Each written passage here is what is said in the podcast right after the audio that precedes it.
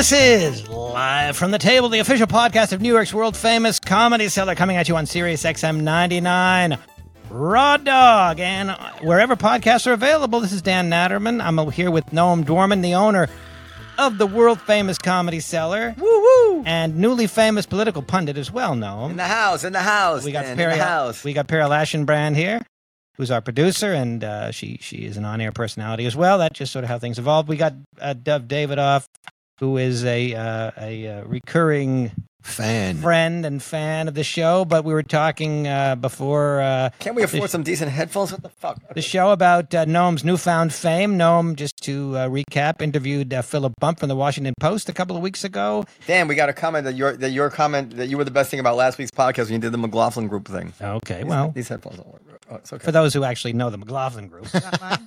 um, in any case, uh, don't Noam know. grilled Mr. Bump about Hunter Biden and his involvement with Burisma and uh, The mainstream picked it up. and- I mean, people might be sick of this, but let me just say, let me just say that um, uh, two two things that made me happy. First of all, that uh, the New York Times apparently has changed their verbiage on the way they discuss this. They no longer say there's no evidence. Big deal. They say there's no hard evidence, and I'm taking full. and that's been credited to you on Twitter. Well, yeah, uh, people have s- s- Which is a tacit acknowledgement that something untoward happened. It's just no hard evidence. people have speculated that um, that I had some impact on the national debate, which I think I, I think Yeah. I think it did because. Uh, But uh, but there's then this dude Phil Bump.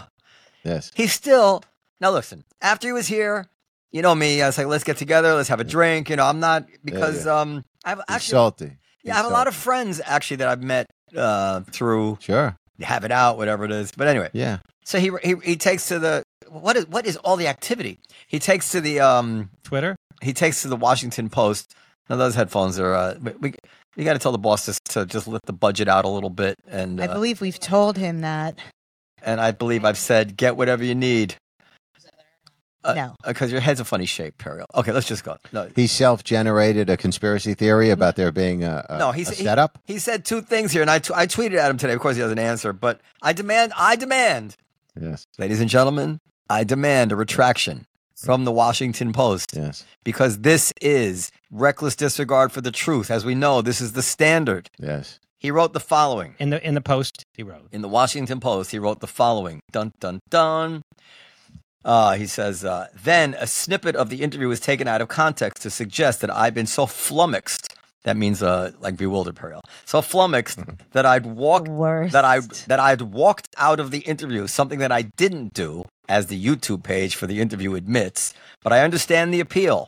Instead of acknowledging that 75 minutes into a 45 minute interview, I was disinterested in speculating on something that was outside the purview of what I was there to talk about. It was much more appealing to suggest that the mainstream media was very scared of hard questions. So, first of all, he was not there for 75 minutes.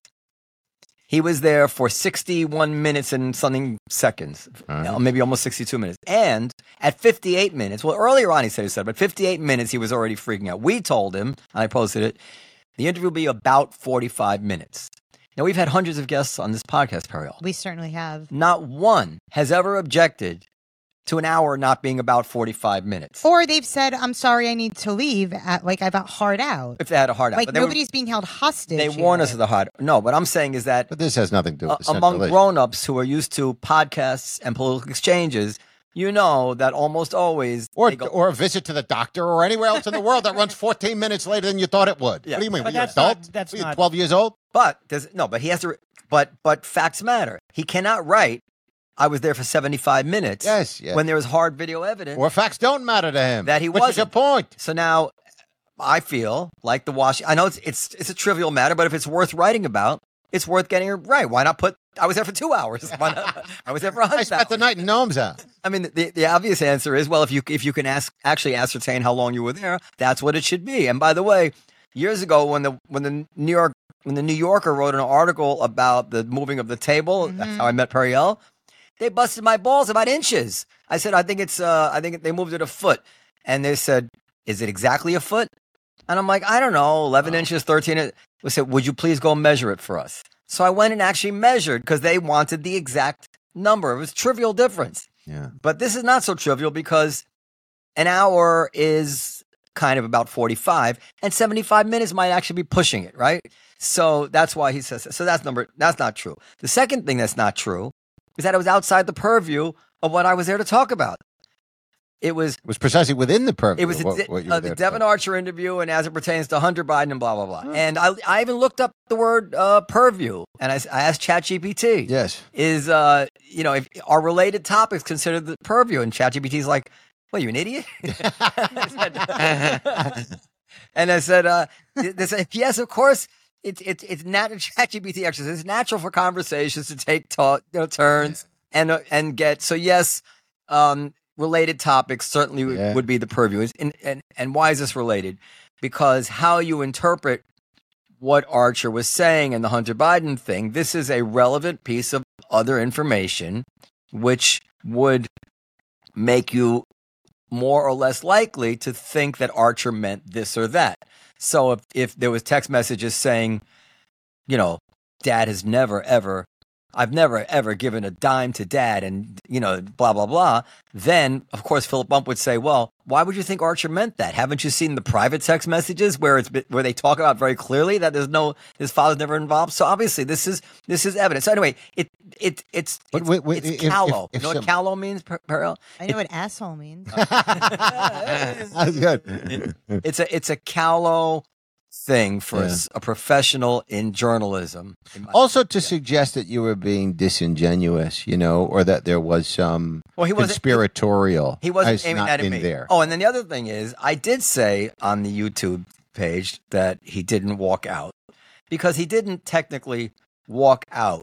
He he did ask for leave in a, in a, in a, in a, in a you know with manners. I don't want to walk out. You know, are you gonna just are you gonna force me to walk out? Right. So he didn't walk out. But what he did do was weaponize the clock. He was like, "Hey, I gotta go. I gotta go." You know, when that really wasn't it. right.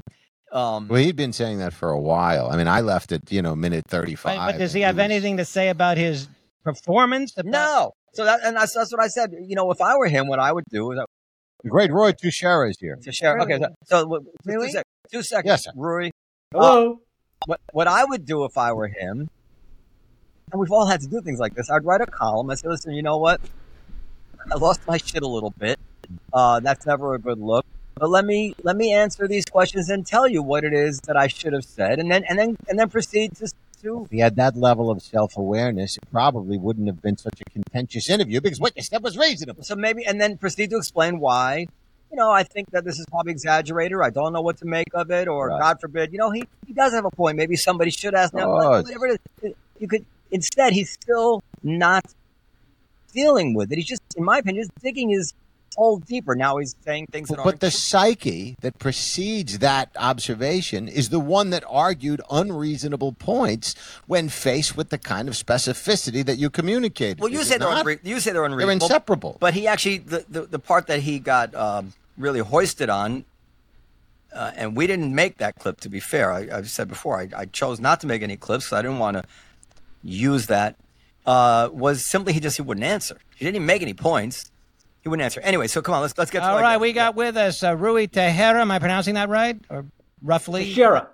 Teixeira. I told you to, I listen, I told him to share like five I times. just said to Shara, What are you gonna do? arrogant. This is why Phil Bump hates him. And this is why he Okay, Ruy Teixeira is a non-resident senior fellow at the American Enterprise Institute, where he focuses on the transformation of party coalitions and the future of American electoral politics. Welcome, Ruy, to our podcast. Now, just before we uh, get here. started, you you quote Harry Enten a lot, correct? I do. Yes, indeed. Uh, Harry is one of my dearest friends.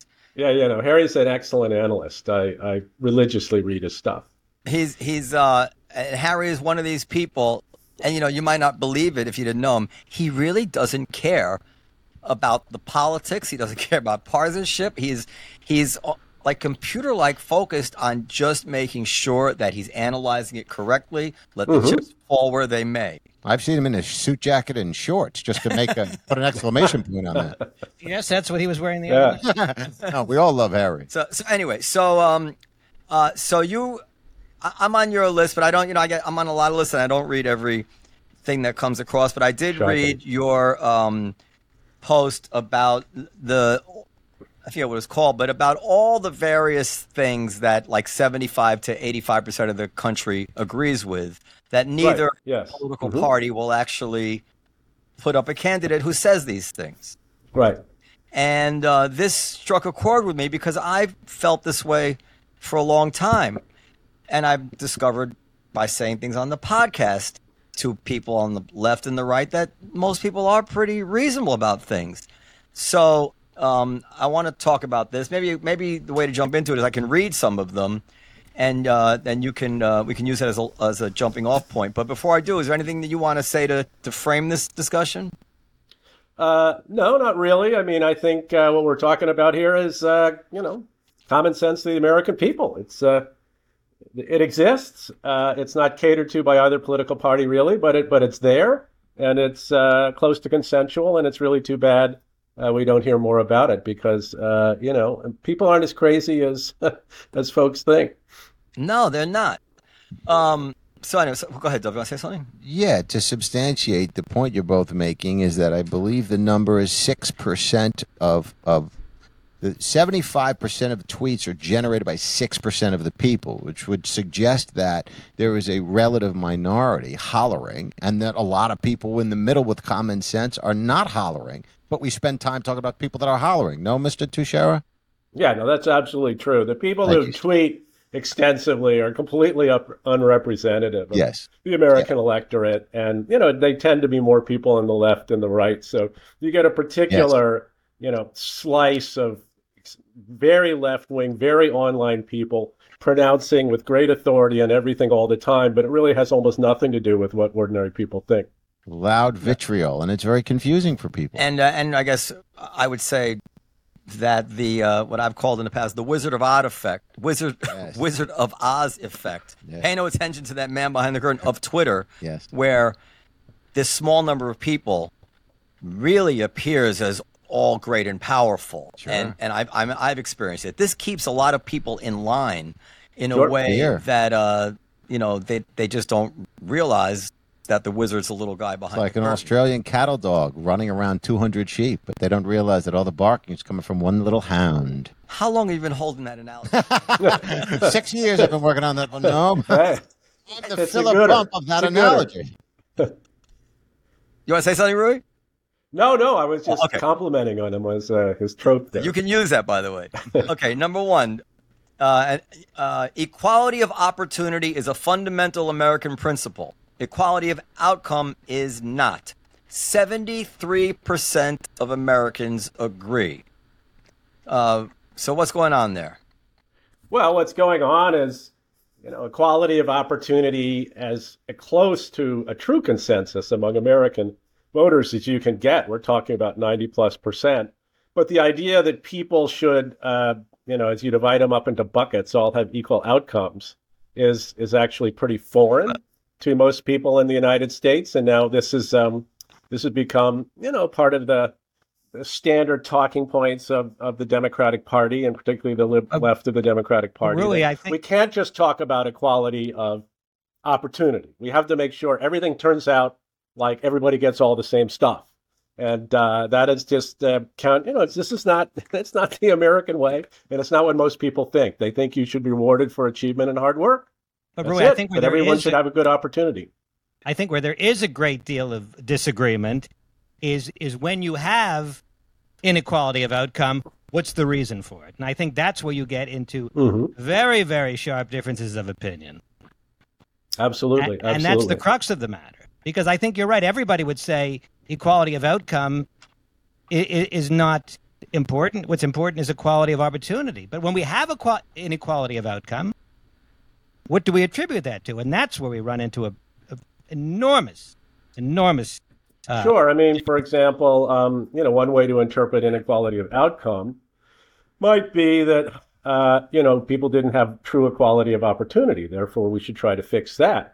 Another way to interpret it is it's a reflection of fundamental flaws in American society, discrimination, racism, whatever, that essentially can't be fixed, will never be fixed. So we just have to distribute equal outcomes to make up from that. Otherwise, Right. you know, it's Dismantle not the right meritocracy, which, if extrapolated out in the long term, is unsustainable. as a country. I mean, is America ready to just let the chips fall where they may? If we don't have as many women in the hard sciences, in the hard sciences, are we ready to say, well, maybe women aren't interested in the hard sciences, or maybe they're not as good at it? Send your letters Uh, to well, Dan you know, personally, I think you know that you have to face up to the facts that there are some differences, and you know, for example, between men, and, w- women, and men that may orient women toward being interested in certain subjects more than others. I mean, and the idea at this point there's discrimination against women in STEM is is completely ludicrous at this point. If anything, there there's a slight advantage to women in most of these fields who would Yes. who would you know attain the desired uh, credentials. Right? I mean, there's a desire to promote them. The, the, the idea they're being held back is ridiculous at this point. Well, Periel All right. disagrees with her Uh, facial Uh, expression. that's, that's the best. That's her facial expression is the most convincing she is. okay, but let me let, let me throw something that's related here because I have feelings about Okay. this. Um, no one is completely without bias except me. No one is completely without bias, but calling all white people racists who benefit from white privilege in American society a white supremacist. sus- I'm sorry, let me read it again. But calling all white people racists who benefit from white privilege and American society a white supremacist society is not right or fair. 77% agree, 15% disagree. Now, yeah, that um, that's a good one because I think it does represent this sort of vast disjuncture between what has become, you know, a talking point of the uh, the great and good and the people who sort of set the cultural tone for the country, particularly uh, people on the left. I mean, it's supposed to we're all supposed to nod appreciatively in certain sectors of society when when these kinds of things are said. Of course, yes, we're all racist. Of course, America's a white supremacist society, but most people think that's crazy because they think, yeah, there's some racism in society, but it, to to characterize things in that way is neither right nor fair. Most people aren't racist. Most people do try to not see color. Most people are willing to give everyone a break. I mean, the idea that you know, and the, calling it a white supremacist society is particularly ridiculous. So we're not in the 1860s anymore. We're not South Africa. I mean, this is just, I think, for the standard of the from the viewpoint of the median voter, that's just insane. well, But I- this is I- the sort of thing, again, you're supposed to, in certain circles, not appreciatively when this is said, and to even and to even uh, argue that that might not be true would probably get you targeted as a racist in, in a lot of uh, venues. Can I add in my my, current little spiel on this that I was thinking about, um, and wh- where I where I have sensed a kind of resentment from people I know who are as left wing as people who might write for Mother Jones, and uh, and and people to the right of that. That um, people of, of uh, I don't know forty and older, we were raised on the idea that Martin Luther King's judge people by the content of your Character. character, content of their character, not the color of their skin, was um, an irrefutable, elegant EMC square type argument. So so powerful was this argument, in my opinion, that even hardened racists had to kind of cop to it, even, even if they didn't believe it. They they didn't dare deny it.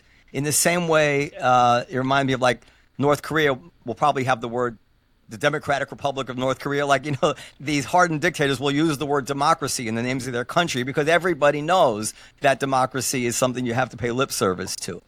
And what happened is on the left, they introduced this virus, which is just wreaking havoc. And the virus is that you should judge everybody by the content of their character except white people. And when, if it's somebody white, you're perfectly free to say, We've heard enough white people talking about this. And oh, yeah, she's a. I would argue it goes further than that, and that to judge people by the content of their character is unfair uh, if they come from an environment where they weren't able to develop character by way of structural inefficiency. fine, but you know, there's but there's more merit to that. My point is that they've they've upended the entire intellectual basis of what it is we were taught, which was everybody's an individual, Yeah. And unless you have some reason. As you, uh, some context, well, this person came from a very hard scrabble life, and you know, of course, then you then you have to bring that into account. Right. But the Mhm. idea that that our most uh, respected and supposedly intellectual leaders will get away with saying, "I think we've heard enough from white people." Uh, you know, I don't want to read anything from white people. This Yeah, I makes mean- crazy. Yeah, judging arguments and ideas, views, accomplishments, whatever, by virtue of the color of someone's skin is like a really bad idea. And that's something that was rejected widely in our society, you know, 60, 70 years ago. And that's a great thing. I mean, universalist humanism, right? That we are all, in fact, equal fundamentally. And we all should be judged by what we actually do, not what we look like, was a, was, is a great world historic advance in human understanding. And the left used to embrace that. They were the ones who were pushing that forward and arguing, right. and you know, very compellingly that if you stand in the way of that, you you really are on the wrong side of history. But now, this kind of weird, as you say, virus has taken over. Where ah, we can't say that. I mean, you know, if Martin Luther King said that today and nobody knew who he was, some people would probably call him a racist. You know, but I think it's, it's worth bizarre. mentioning. It's worth mentioning again, Mister Teixeira, that um, that it, it, it's only a virus that seems to have taken hold of that six percent and then it, it, we talk about it a lot, but I don't mm-hmm. think anybody shares that experience of reality, with the exception of well, six percent of my mother. I, you know, I, I, I, I, certainly meet a lot of people that will agree with uh, the point that they don't feel white people have a right to talk about uh, issues affecting black people. They don't feel straight people have a right to talk about issues affecting gay people. They don't feel men have a right to talk about issues affecting women. I think that's a lot more than 6% of people yeah. that do have that point of view. Well, but, but we don't hear just about affecting black people. You hear about when Kavanaugh. Let's say we don't need to hear from white men about uh, sex. You know, Kavanaugh. They literally bring race into it. It's it's it's. It speaks for right. itself. It's, no, it's I don't think it's more than six percent. I mean, uh, empirically, I think the the number of people who had subscribed a, a, view that's at least adjacent to that is significantly larger than 6%. On the other hand, it ain't 40% either. Maybe it's basically we're talking about very right. liberal, educated people, particularly whites, okay? And that is, mm. you know, we're talking about maybe 20% of the population. Okay. And there's a subsection of that are on Twitter who are even more influential. But these yeah. people do not represent the views of even, you know, other Democrats, really. I mean, they represent the views of people who live in cities like you guys are in, who are educated and uh, liberal, liberally inclined in some way. So, uh, yeah, I mean, it's weird. I mean, it, basically, people like you guys and me, I suppose, and we uh, we control the commanding heights of cultural production. And so this is what people hear about all the time. They hear views that reinforce these, um, what I would call anti humanist, anti universalist views that used to be the currency of the left. It's all very bizarre, and it's really taken off in the last, I'd say, 15 years or so, uh, peaking in 2020. Do you think it could have taken off without social media? That's a good question. I wrestle with that. Uh, I think social media has clearly been an accelerant whether we would have what we have now in some form anyway, I guess I tend to think that, but it's a little bit hard to say. I mean, I would hate to put it all at the uh, door of social media, but I do think social media has amplified this trend considerably. It keeps people in line. That's the thing. I mean, everybody I know who who feels the way we're all seeming to agree on, uh, most of them are afraid of anybody catching wind of the fact they feel this way. And the, yes. the, way, the reason they're afraid of that is because the wrath of social media not only can just you know reduce them to to, to mm-hmm. tears, but people get fired for this stuff. You know.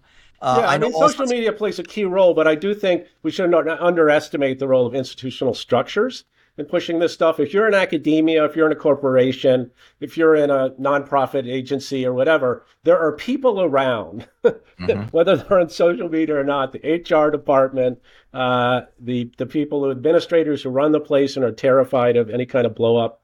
Uh, they will come down on you like a ton of bricks potentially uh, if you are viewed in a certain way. So again, social media is part of the equation, but there are actual human beings and structures I think that are at this point have a big influence on how people are treated. And, and it produces a lot of the fear you're talking about.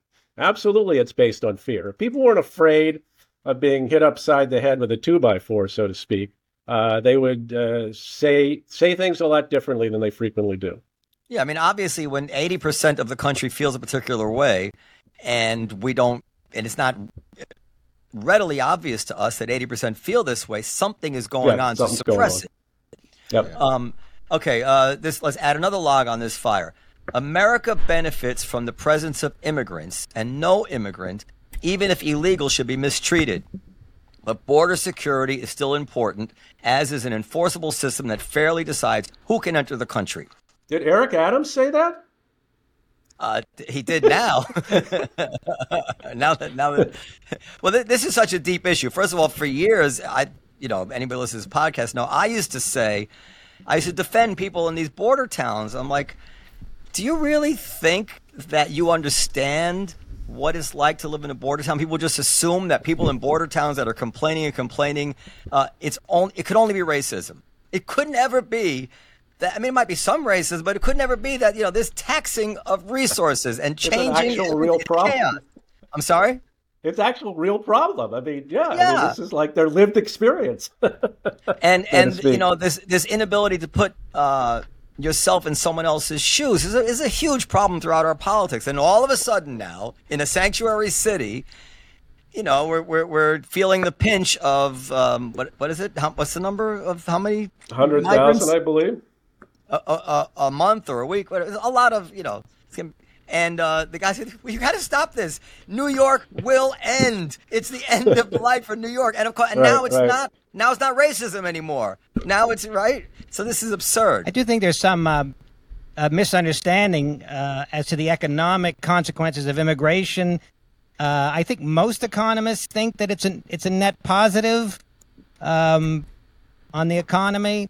Uh, you know, I, I, I don't know what. Well, you know, net statistics are very, very fraught Yeah, because we're talking about aggregate welfare here. There are sectors of society, low income, low wage workers in particular, who are definitely affected by it. But okay, so immigration is an uh, is an interesting issue for me. Um, I grew up in a you know home of immigrants. Both my parents were immigrants. Uh, tremendous respect for immigrants. We were involved in things like you know hooking up illegal immigrants, being involved in people who got married in order to get papers, all that kind of stuff. And you know, there's a certain uh, hypocrisy that anybody is prone to when you actually when somebody's flesh and blood, you know, and you, you don't have the heart to imagine somebody, and uh, but you can't you can't make policy by just allowing everybody's hypocrisy. You have to know somehow. It's like, listen, I know I've done these things, but I certainly do understand that the United States of America might have to make tough decisions. Um, and then what I've noticed, and I and this began to disturb me, is that the immigrants uh, like that I knew growing up, these were the most patriotic people. These were Yes. people who were raised in the fucking American flag every day. There's a famous documentary about Jascha Heifetz, the violinist. Every morning he'd hoist this American flag. Tremendous, tremendous appreciation for the fact that uh, America was there. They kissed the ground of this country, never to return Right. and that has changed. I, I began to perceive it in my employees, and I would ask them, "Well, do you see yourself as you know as a descendant of Thomas Jefferson and George Washington?" Look at me like, "What are you crazy?" No, of course not. you Those know? racists, And yeah, and um, yeah, right, right, and, right. and you know, and and I embraced that fiction for some reason. You know, my my grandparents are from the shtetl, but I still think of these, you know, the founding of America as my- Philosophically, you're all riding on the shoulders of what's been produced by. But, but I feel it deep within my bones. My Right, father, right. who wasn't born here, Yes. could be reduced to tears by a Yeah. patriotic scene in, Sure. in a movie, you know? So and I began to think, wonder, like, what's going on? Could Is it because some of these cultures have been taught to be wary of America? Is it because the the parting is no longer as drastic as it was. We have cell phones and, and cheap travel and whatever it is. Like once my family left Russia, you know, they were never going back. Um, and then and then to add to the other thing that you know rattles around in my brain about this, how dangerous it is to have all this going on mosaics don't work, is what you're saying. when we are n- preaching the idea that identity is the most important thing. It's no longer like e pluribus unum. It's like what happens if unum doesn't want to be or pluribus doesn't want to be unum anymore, and and as Right. and and that becomes the highest ideal is to keep your identity, keep your identity, and then all of a sudden you could begin to look at immigration as this is going to ruin us. No, no, my Not, not out of any animosity towards any immigrant, God forbid, but that the mixture of so many different people who may not even agree on patriotic feelings, for better, being encouraged to see themselves as different. This is this is how nations come apart. No, my in, Yeah. in, insofar as your uh, scary to me. Yeah. you know your your uh, belief that the founding fathers are your spiritual ancestors. Not the slaveholders, but the rest of them. Well, Yeah. they were all. Most of them were, I think, except joke. Ben Franklin. joke. Oh, okay, fair enough. Um, I, I would think for somebody that's not white, somebody that's Indian, um, certainly for somebody that's African American, but so, even somebody that's Indian, Japanese, uh, Chinese, uh, what have you, would be hard for them to feel a connection with the founding fathers because I think they know that the founding fathers probably wouldn't have appreciated them being here. I don't think that's true, but let Ruy answer. Yeah, I don't think that's true. I think actually, um, if you look at the actual views of most of, of the people in these buckets, if you certainly look at the history of the United States about how immigrants sort of absorb the history of the United States, I mean, there's typically an understanding that, yeah, they weren't exactly like we are today, and they didn't have exactly the attitudes we have today, but by God, they founded America, and I like America. I am patriotic. I think on net, it's really a great country. Right, we And can I think that's what you find among the most recent immigrants to this country today. If you find, you know, talk to Asians, you talk to especially Hispanics. I find that. Well, yeah, extremely but- patriotic and are actually um, that's one of the things that's pushing them was away from the speaking- Democratic speaking- Party. speaking specifically to a connection to the founding fathers that Noam was talking about. One could be patriotic and still not feel that kind of deep All right. connection to the founding It, fathers. it's more of a, a metaphor, but I, I will tell. Um, Yeah, metaphor. I, I would tell a, a, a story that moved me. I, I had a. Uh, nobody told my wife I spoke about this on the podcast, please. I had a Korean girlfriend, first generation, off the boat Korean. Her parents were both Korean. And uh, the parents didn't even speak much English. And it was November, and she said, "You want to come over to my parents' house for Thanksgiving dinner?" I was later disinvited, by the way. But anyway, do you want to come to my parents' house for Thanksgiving dinner?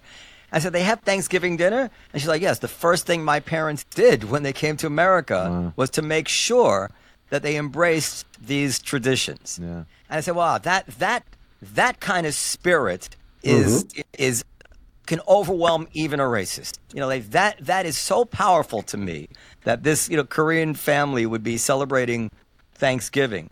As far as uh, the, the the racial thing, I think there is one group of people, obviously African Americans in this country, who we have to understand uh, uh, have uh, ambivalence, and will always have some ambivalence to our history, and that's uh, as human as as anything can be although many of them are quite patriotic. Most of them probably quite patriotic. But of course, that's that has to enter into their psyche. But other than that, I don't see why any Indian people or Asian people or anything Sure. like that would would have that. Uh, uh, The most unpatriotic group in America are heavily college-educated liberal group called the Progressive Yeah. Activists. That's the one. It's like eight or nine percent of the population. They're the Why? only ones who are not proud to be an American. Everybody else proud to be American. Black, Hispanic, Korean, you know, you name it. Uh, they're all proud to be American. But progressive activists, nah.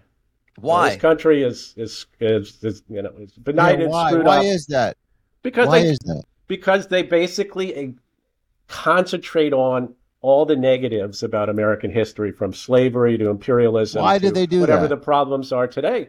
Because they're they're pretty radical. They're deracinated. They believe in identity politics. They don't believe in real politics, which is actually the process of building real coalition. They just want to witness, right? They want to morally witness against the evil that is America, right? And that's their politics. But it's that's that's non-politics. That's uh, It's also you know, without sort of any ranting and raving. consideration of, of human nature and what what the conditions are like in almost every other country on planet Earth.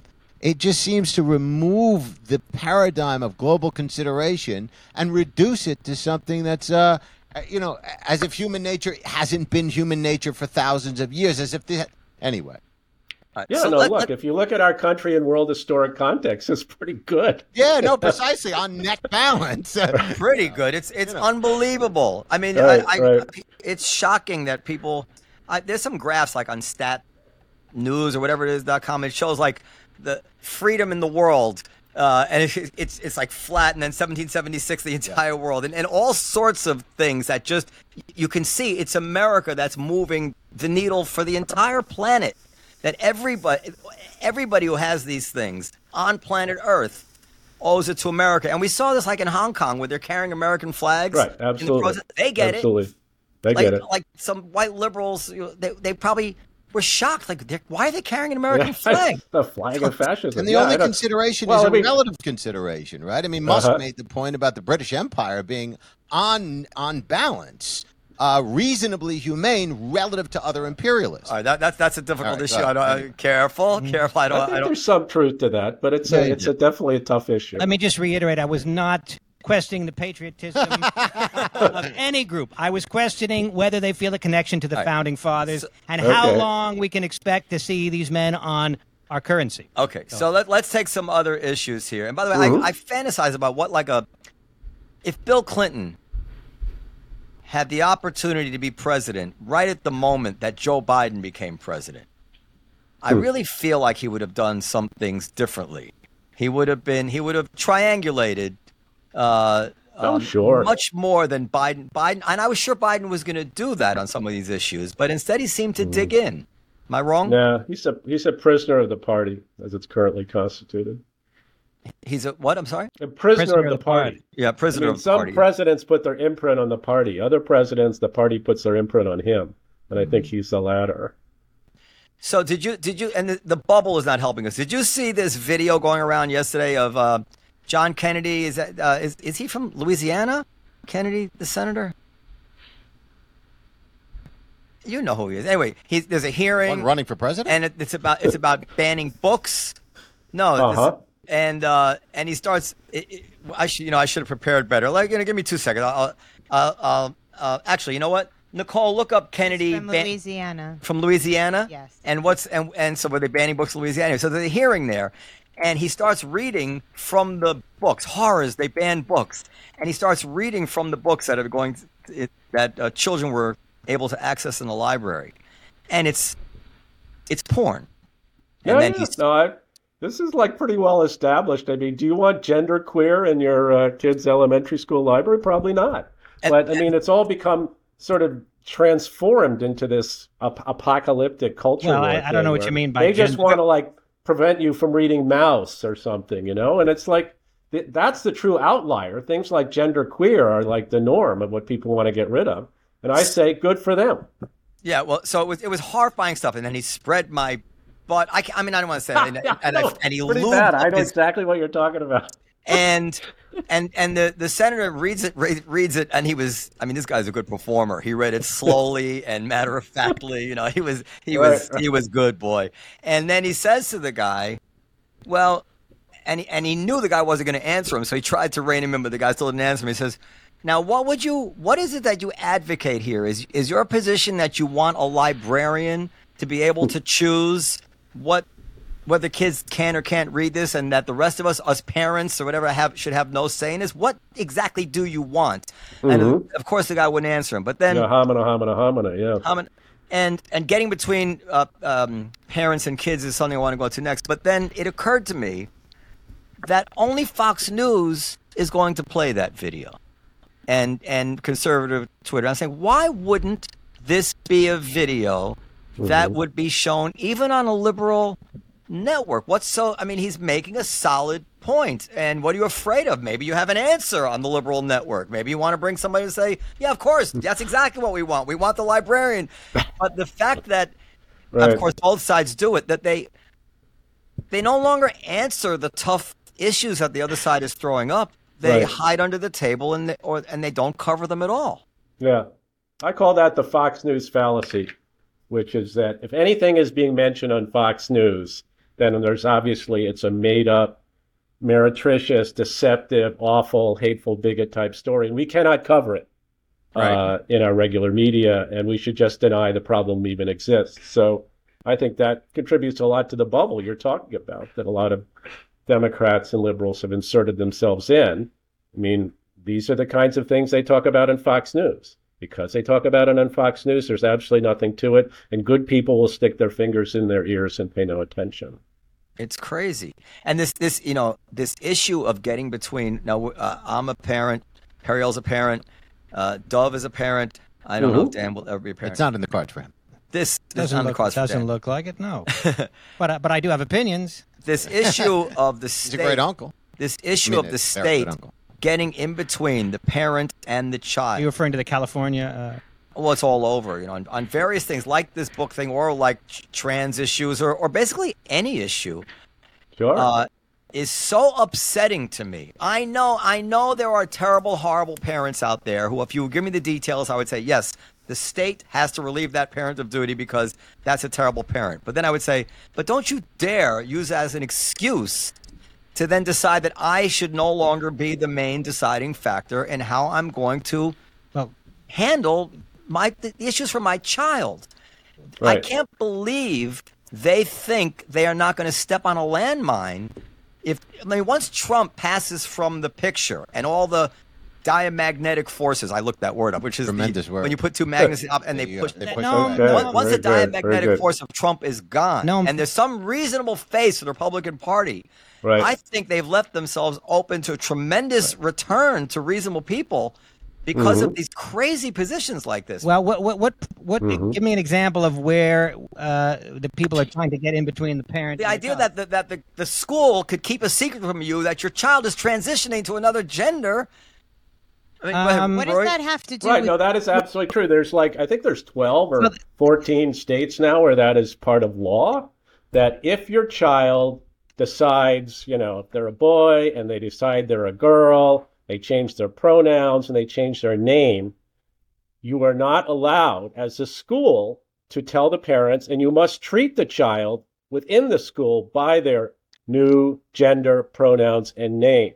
And I think that is, you know, that's that's I think that's friggin' crazy, Well, I- but that's that's the deal in a lot of places now. And of course, California is a famous example of this, where there's a district that tried to opt out of that, and now the Attorney General of California is suing the district should to we get also them to I- I do back know that- also talk about all the Well- parents who are moving their children and their families to different states No- because of trans rights and they feel like their children aren't safe in those states. That's, I mean, that's that's that's another issue. That's Well, fine. I- I will say that what- par- the parents get to decide. I will say that when I was uh, uh, uh, uh, in in uh, therapy as a as a twelve year old or thirteen year old, As a twelve-year-old girl, go ahead. no, Yeah, yeah. twelve-year-old, just been very a successful. 12 year old cisgendered male. We didn't have that term then, but, um, you know, the therapist said to me, everything in this office is a secret unless you're planning to kill yourself or somebody else. So it ended who, up not who, who took you to the therapist? my parents. Well, there you go. But anything I, as my parents took me to school, but anything I said in therapy, had, my parents were not entitled to know. Okay, so there are Well, is that the same thing as your local there are elementary school? situations where that kind of secrecy is hmm. appropriate. Yeah, but we're not. This is not one of them. This is not one of them. I don't First of know. all, I What, don't, I don't know what these laws are specifically. First of all, first of all, let me say this. what if the child doesn't want the parent to know because the home is not a safe place for them to be transgender? You do know that there are children that going to school is the only place where they feel safe being trans. While you were sleeping, I actually, I, I actually made a, a, a, a, a nod to that argument. That I do understand there's some parents who who are so horrible. Well, They it should be investigated. If you, if there is reason to believe that that child is in danger, then okay, you know, that should be considered. Okay, so I mean, I- it should not wait, be. Wait assumed second. off the off the you know sort of automatically that we cannot tell the parents. We cannot. We will not. I think I that's wanna- wrong, and I don't I think want to add parents are another. I going to be want into let that. you guys both talk. I want to add another point to this. You also have to understand that the people who are making these decisions in these school systems are the most mediocre bureaucrats. Not, not that there is even actually good science that the geniuses of the world can agree on about these issues. But these people, uh, we know them. They're like guidance counselors with a degree from a community college, and, and they are now empowered to make the most consequential decisions. And by the way, you know, I'm, I've, I've made this joke on, on the air before. I'm building a new comedy club around the corner, and it's impossible to do anything. If I want to pull some tables and chairs out from the previous restaurant, I have to literally get six or eight weeks just to. If I wanted to make really consequential decisions about changing the gender of my seven year old, I would face no regulate. Like you go right this way, Mr. Dworman, whatever you say. But don't you want to? No, no, it's fine. I'm sure it's fine. The, the the the juxtaposition of the crazy amount of regulation, which by the way bogs the Democrats down in their own programs, I believe, in terms of what they want to get done, because the regulation is everywhere. But this idea that anything that risky, like you know, pulling out banquettes, requires such oversight. and then this kind of like, no, no, if the guidance counselor says she's a woman, your child, that's It's fine. It's incredibly Well, I- ironic. I, I, I don't know senseless. quite what the laws are. I don't know if it's just as simple as the guidance counselors, but maybe. Uh, I would say this. My guess is you said that uh, you know there are some parents that are that are that are bad. I would think most parents, just like most comedians, suck. However, um, they're they're they're better than I guess than anybody else as far as raising your child is concerned. But one point that people have made on social media quite a bit is if your child doesn't want you to know uh, there's a problem, and your child knows perhaps better than anyone what's safe and what's not safe for the, for the child at home. Uh, there's some merit to that argument. I don't know if it's a perfect argument, but So- but your, your children would know, Noam, that it's okay to talk about these things with you because Not, you with- not with their mother. Um, and I wasn't sleeping. I heard what you said. That the, the problem is, is that the parents that you're talking about, most of whom are not quote unquote horrific parents. Maybe they're just religious. Maybe they just have different views that, in many cases, are in direct opposition. Okay, so so Well, this, so what's wrong with that? They're entitled to their view about Yeah, whether their kid, who's to know to decided, make you know, child yesterday they're a boy instead of a girl, um, is no, that a good actually- idea? Well, That's fine. It's That's not fine. fine. well, Periel, there's, there's two issues. Sure, and it's we- fine. we're, we're, They're we're, entitled to their opinion. That's our their They're entitled to their opinion, but they're are they entitled to their opinion to what extent? To the extent of ruining their child's life? So How are they going to ruin their child's life simply by knowing what they are proposing to do and perhaps having a discussion with about it, maybe getting them some therapy about why they're gender dysphoric as opposed to like throwing puberty blockers at them? I mean, Well- come on. well, that's fine. What, I mean, what, is, what is the harm here? Are they going to like, you know, sort of crucify him or are they going Well, what are they going to do? Do you have kids? I have kids, absolutely. Okay, so, so if your kid was like, "Whatever you do, don't tell my father," w- wouldn't that be like a red flag? W- would that be No. concerning to you? Look, any kid something- who's, I mean, anybody can say, if I, you know, it's not safe to talk to my parents, so don't talk to them. They're abusive. That's one what if thing. they're not abusive? okay, okay in we, we got we got we got to move well, past if they're not abusive, then why should there be a school policy that says we never, never tell parents what's going on? I, uh, we got to move past it, but I would only make the point that there is the merits that you're arguing, and then there's a question whether it's smart politics for the Democrats. I think that you may be it, most parents, as the as the state seems to, to more more and more boldly feel like they should be the main decider of what's in the, the better for our kids. I think they're going to find themselves on the wrong side of uh, of elections, but we'll we'll see what goes on. So um, we're going to run out of time, so, so let me let's bring up. Um, an issue here which is uh, interesting to me the Biden age issue. Um, we're seeing all of a sudden, it's perfect timing. Uh, um, what's his name in the Washington Post? The the the, uh, uh, the national affairs correspondent who wrote the column today. Short guy, David Ignatius. Uh, Okay. wrote a oh, yeah, Ignatius, right. Yeah. He said Biden shouldn't run. uh, wrote a column uh, uh, yesterday Mhm. about how Biden should drop out. Andrew Sullivan wrote a column how An- how Biden should drop out. Joe Scarborough, who's very influential, said on the air that every single per- every single person he speaks to, not 99%, he said 100% of the Democrats he speaks to think that Biden should drop out. Um, there is a kind of what I think is a little bit of a shallow thing that goes around saying, well, everybody knows when Kennedy ran against Carter, that was the end of Carter. That caused Carter to lose. So this is a on a sample size of one. This would be a mistake for anybody to challenge Biden. Um, but I think that uh, well, I have a lot of thoughts, but I'm going to let you, you're the expert. So what what are your thoughts on all this?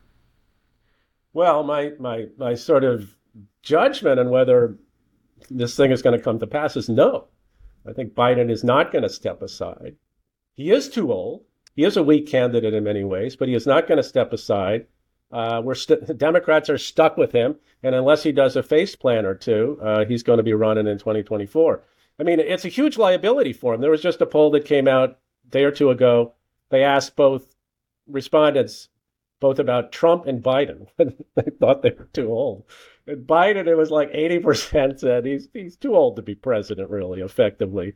And then for Trump, you know, it was the, it was not exactly the reverse, but most people said no, he's not too old to be president. You know, he's he's okay. He's okay. So you have one candidate who's running, and everybody thinks he's too old to be an effective president, running against another candidate who most people think is, you know, vigorous enough to be president, right? So this is this is a real liability.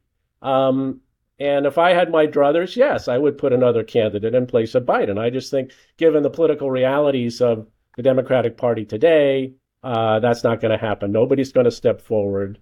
Um, and whether they should or not is really another question, right? I mean, if somebody stepped forward, would that just ensure that Biden loses? Uh, I don't know. But is, is, I don't think anyone's even going to try. Now, what if William Shatner wanted to run? Now, he's 92, but he's no normal 92 year old. This yeah, guy went 10 into rested space. And ready. he went into space. So, so I, I, think that uh, I, I'm I think Biden will not be the nominee. I'm not going to say I really. I, wow. Okay. And and the reason I think it is the fine. First of all, these polls that you're citing, these are already um, he's already carrying the damage that John that uh, Ted Kennedy did to to uh, President Carter. Mm-hmm. And also at that time when Carter ran, I'm old enough to remember. I I would imagine way more of the country could say, you know, I could see myself voting for the for uh, the Reagan or Carter or a Republican or or a Democrat. So, you know, if I get turned off to this guy, yeah, maybe I'll vote for the other guy. Now there's fewer and fewer people who are even um, uh, persuadable, really, to and turnout is a, is a big thing. But mm-hmm. Trump, Trump, Trump, it would be better for both parties to get rid of their candidates. But the the Republicans are saddled with the fact that Trump is tremendously popular. But Biden is not popular among the Democrats, and I feel like just the way things normally work out, that force of gravity mm-hmm. of the fact that we have a candidate, we don't think he's good for us. Uh, uh, sooner or later, that will overcome, and if, if it may not overcome in the fact that somebody actually challenges him, right? But there have to be rules that specify what happens when a candidate dies, is incapacitated, or drops out. And I feel like there's some scenario where there can be a controlled demolition where Biden runs, he gets the nomination, and uh-huh. then he succumbs to the, the the obvious pressures and is able to essentially choose his successor. And I know people say, well, then he'd have to choose Kamala Harris, otherwise it's all over. I well, think that is a reasonable point. I think my my feeling is that the outrage, and we've seen things like this happen. The outrage of passing over Kamala Harris will dissipate in three days because I don't think there's actually any real constituency that doesn't get that she's. I think it's all. You are an optimistic cuss, I must say. Yeah, that's what I think. So. Okay, so President uh, Whitmer or whoever. Uh, Klobuchar, you know, Whitmer, uh, Newsom. I don't know. I don't know. Uh, Newsom, I don't know. Actually, I think Newsom would, would probably lose. I think, think he would lose. I don't know toxic. enough about these people, but yeah. um, I know they're not saddled by their age, and I know no. that they're not saddled by the growing scandal. And uh, by the way, do you remember? And it's really something I went back and reread it. All the articles in the Atlantic and Stat about how we're so worried that Donald Trump has cognitive decline, serious cognitive decline, because he doesn't speak as well as he All did right. 20 Those years ago. Were the days. Yeah. All right. Now we have this massively articulate uh, older gentleman in charge. Not a single yeah. article. Not a single article. Not a single, you know, and you're not even supposed to do it. It was unethical for these doctors to even yeah. speculate, but that they threw it all to the wind. this exposes, and this is why the right hates the left so much. It exposes such hypocrisy in the, the you know the reliable media, and and I feel it too. I'm I'm angry at them. And you'd think, where are the editors? Isn't the person in charge of the Atlantic or the Times or whatever it is? Don't they have some shame where they say to themselves, you know what, we did run this article, so right. it's, it's only proper if we do the same article now.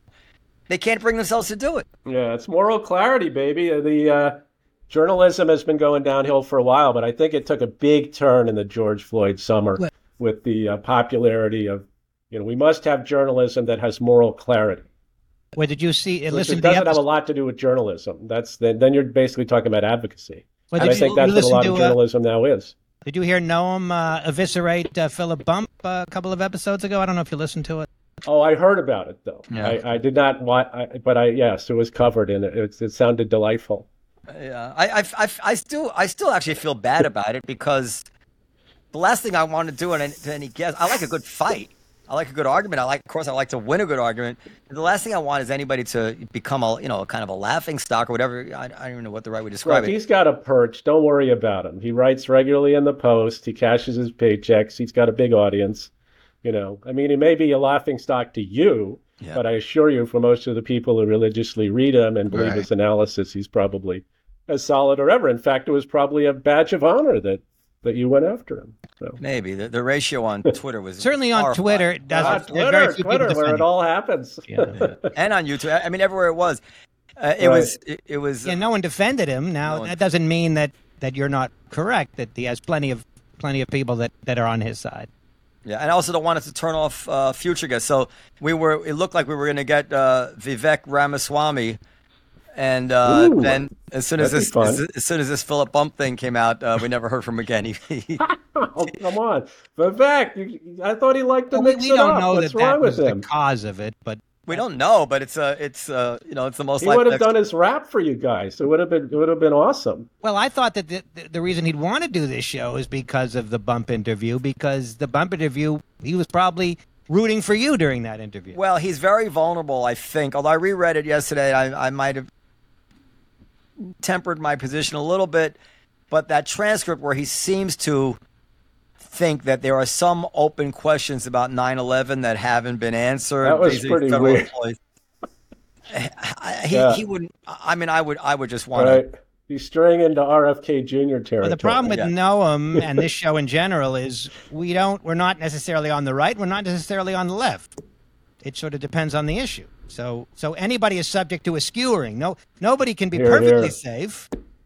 we you know, there's a- heterodox people have to stick together. Maybe this is the last thing. There, there was an Yeah. awful lot. You know, when we were kids, the they'd have the you know the Times and the you know the, the reliable papers and Newsweek and Time Magazine, and then in the mm-hmm. supermarket you'd have the National Enquirer, and we all kind of knew this was the, the the crazy talk, and it would have you know Right, you yeah. buy it maybe for fun, but there's an awful lot of National Enquirer type takes now, which are being spouted out by people who are quite influential, and and and we don't realize the supermarket aisles have like, like Vivek and the nonsense he's saying, like Tucker Carlson saying, well, you know, uh, we have alien spaceship, and the United States is studying them for Hey, their don't make fun of that. That's I've been talking to those people. Those aliens are, are nice. They're, they're they're good people. Huh? So, They mean and- well. they and- want to help us. And RFK Jr. and and it's upsetting to me and disillusioning actually to realize that there are huge numbers of people who are prone to these not just conspiracy theories but outlandish conspiracy theories. Do You have any thoughts about that? Well, my, my main thought about that would be I mean, I think people have always been somewhat susceptible to that, but I think when the mainstream media becomes less trusted, right? But people don't think there are very many venues where you can be relied upon to like describe things as they really are without an agenda. I think just it pushes people in the direction of believing all kinds of crazy stuff because, you know, they can't rely on what they used to. So sort of after a while everything sounds plausible, right? That's and I think that's point. a problem. Yeah, I mean after after COVID and and listen, a lot a lot of what went wrong in COVID, I think, was not in bad faith in terms of you know very unreliable data, moving target, things that appeared to be one way turned out to be another way. But there was also clearly a lot of uh, noble lying going on, Absolutely. and maybe even some money making in terms of covering for pharmaceutical companies. I don't know, but now that it's all come out, and the and the fact that Sweden wasn't a disaster, all sorts of little things, masks. Um, a lot of people really don't believe anything they read anymore, Right. and they'll I point mean, to exactly. I mean, the faith in the public health authorities has has been severely eroded, and that's a really bad thing. yeah. That's a very bad thing. How do how do we? It may not be fixable. Only time. Probably. Well, they could. I mean, if if they started like just playing it straight, you know, and developed a little bit of a track record of not basically trying to, you know, sort of pull the wool over people's eyes or pretend they know more than they do, do more randomized controlled trials, I think uh, that would be helpful. It'll take a while, but I think you start being a straight talker about this stuff and don't hide stuff from people, and after all, people will trust you more. But it has to be built back up. Well, there was an article in uh, in an MIT publication, and also Tyler Cowen picked it up on Marginal Revolution, and and uh, endorsed it, if I'm remembering his post correctly. And and the argument was that um, they held up the vaccine until after the election in order to uh, to assure that Trump wouldn't benefit from it. Um, and that that I mean, the article's pretty convincing, and the fact that Tyler Cowen believes it is also convincing to me because he's not a guy who's easily led by the nose. Uh, and that art that that issue hasn't even been fully aired yet, and it and it may end up being, and, and that's a trem- that's a terrible thing if that's true. Uh, who knows? Because people died. It means yeah, that yeah. No, it was. I think there is, uh, you know, there's some there there, and in addition, I mean, you could also argue that one thing that, that also happened is that one of the most successful policies the United States ever had in terms of industrial and technological development was Operation Warp Speed. How much credit does Trump get for that? It's a brilliant success.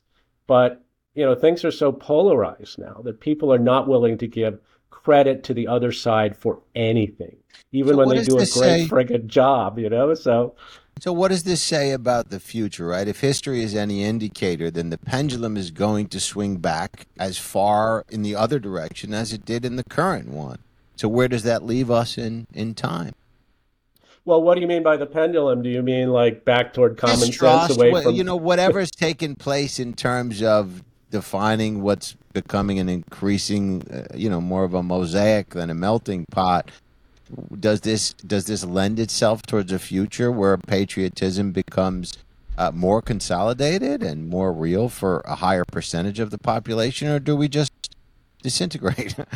yeah, I mean, I you know, I wish I knew, but I don't. I mean, I do yeah, think the potential is there for right. us to move back toward a more you know out of out of yeah. many one kind of thing, a more you know sort of standard democratic small l liberal approach to the country, right. uh, you know, sort of get rid of cancel culture, listen to both sides, you know, non crazy Republican Party and a non crazy Democratic Party. I think it's all possible. I just think it's also possible for uh, a number of, you know, some considerable period of time forward. It'll just continue to be a big friggin' mess.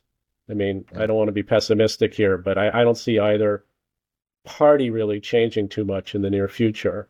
And of course, that's going to determine what our politics look like. But but I do think among the you know the the the, the masses of honest workers and peasants in America, people are getting mighty sick of a lot of this stuff. Yeah. And I think that will eventually move things back in a probably in a better direction if we don't, as you say, completely fall apart. All right, sir. Well, it's been a, an absolute pleasure to speak to you and to not have a, a, a contentious interview. I had, I had, another contentious interview with Dan Drezner. You know who Dan Drezner is? Yes, yes, I do. Where he just uh-huh. laughed at me. You, you, you have to go. You want to hear the laugh? Do you have a second? Okay, sure. Yeah, play, play, so you know, this was on the issue of you know, David Brooks wrote that column, kind of um, complaining about the way the elites look down on the deplorables, as it were. And uh, and I I thought Brooks had a good column. You probably I thought it was a great column. Yeah, I and Drezner something I wrote. Drezner thought it was ridiculous, and he said that. Can you play it, uh, Nicole? Yeah. Why is it that so many people support a guy who, by any objective standard, was A, a bad president, and B, was really good at criming? No, no, he. I can um, answer you know, that. Wait, I, he was not a he was not a bad president by any objective standard. That's that's not. Oh. well, you see, now see, now this is the thing. Now, now listen, listen. You're you're actually make keep laughing because you're making my point. And I proceeded to just rattle off accomplishments that the guy had. Right, you know? right, yeah. Well, that's I mean that's a perfect example of the utter cluelessness yes. of the sort of liberal educated elite on American politics. They have no understanding of what normal people think and feel about the world. And as far as they're concerned, they're all a bunch of troglodytes who deserve to be laughed at. And that's and, why and, he was laughing. And Drezner also, which shocked me, he, he rattled off a bunch of things that weren't true. Like, for instance, you know, manufacturing is up because of the Inflation Reduction Act. And I'm like, that can't be true because the Inflation Reduction Act was just passed like, you know, 10 months ago and you can't you can't do anything that fast. You but can't build a factory and start manufacturing well, in 10 months. In manufacturing construction has been up. earmarks Basically, from they're earmarks building from the- You're throwing money at it, and they're Right. building stuff. But, But it misses that's the a different forest issue. for the trees. The forest for the trees is what was what the great Tushara just communicated, Mm-hmm. which is this sort of the the the default laughter associated I with what could otherwise be critical thinking about the issue. There are some. There are just the issue. There are objective issue. standards like employment and and, and, uh, and and wage growth. Right, And but the problem was that laugh. It was the pick. Well, he wasn't laughing at uh, He was laughing at anybody. that Trump thought- supporters. Maybe he was, course but he was. Ostensibly he he was was. laughing at the notion that Trump wasn't a bad president. no, wait. He said. He said by any objective standard. And well, what are objective standards? You know, controlling the border. Well, maybe that's not objective. Maybe that's some people That don't want laugh border was a control. caricature. But it was not. Yeah. Economic indicators are certainly objective. Operation Warp Sure, Speed is wage and income growth was much better under I- I- Trump than it has been under Biden. I mean, Um, they just uh, they just released new income data, uh, the census uh, yesterday, and if you look at the growth in income, the family uh, household income under Trump, it was it was great.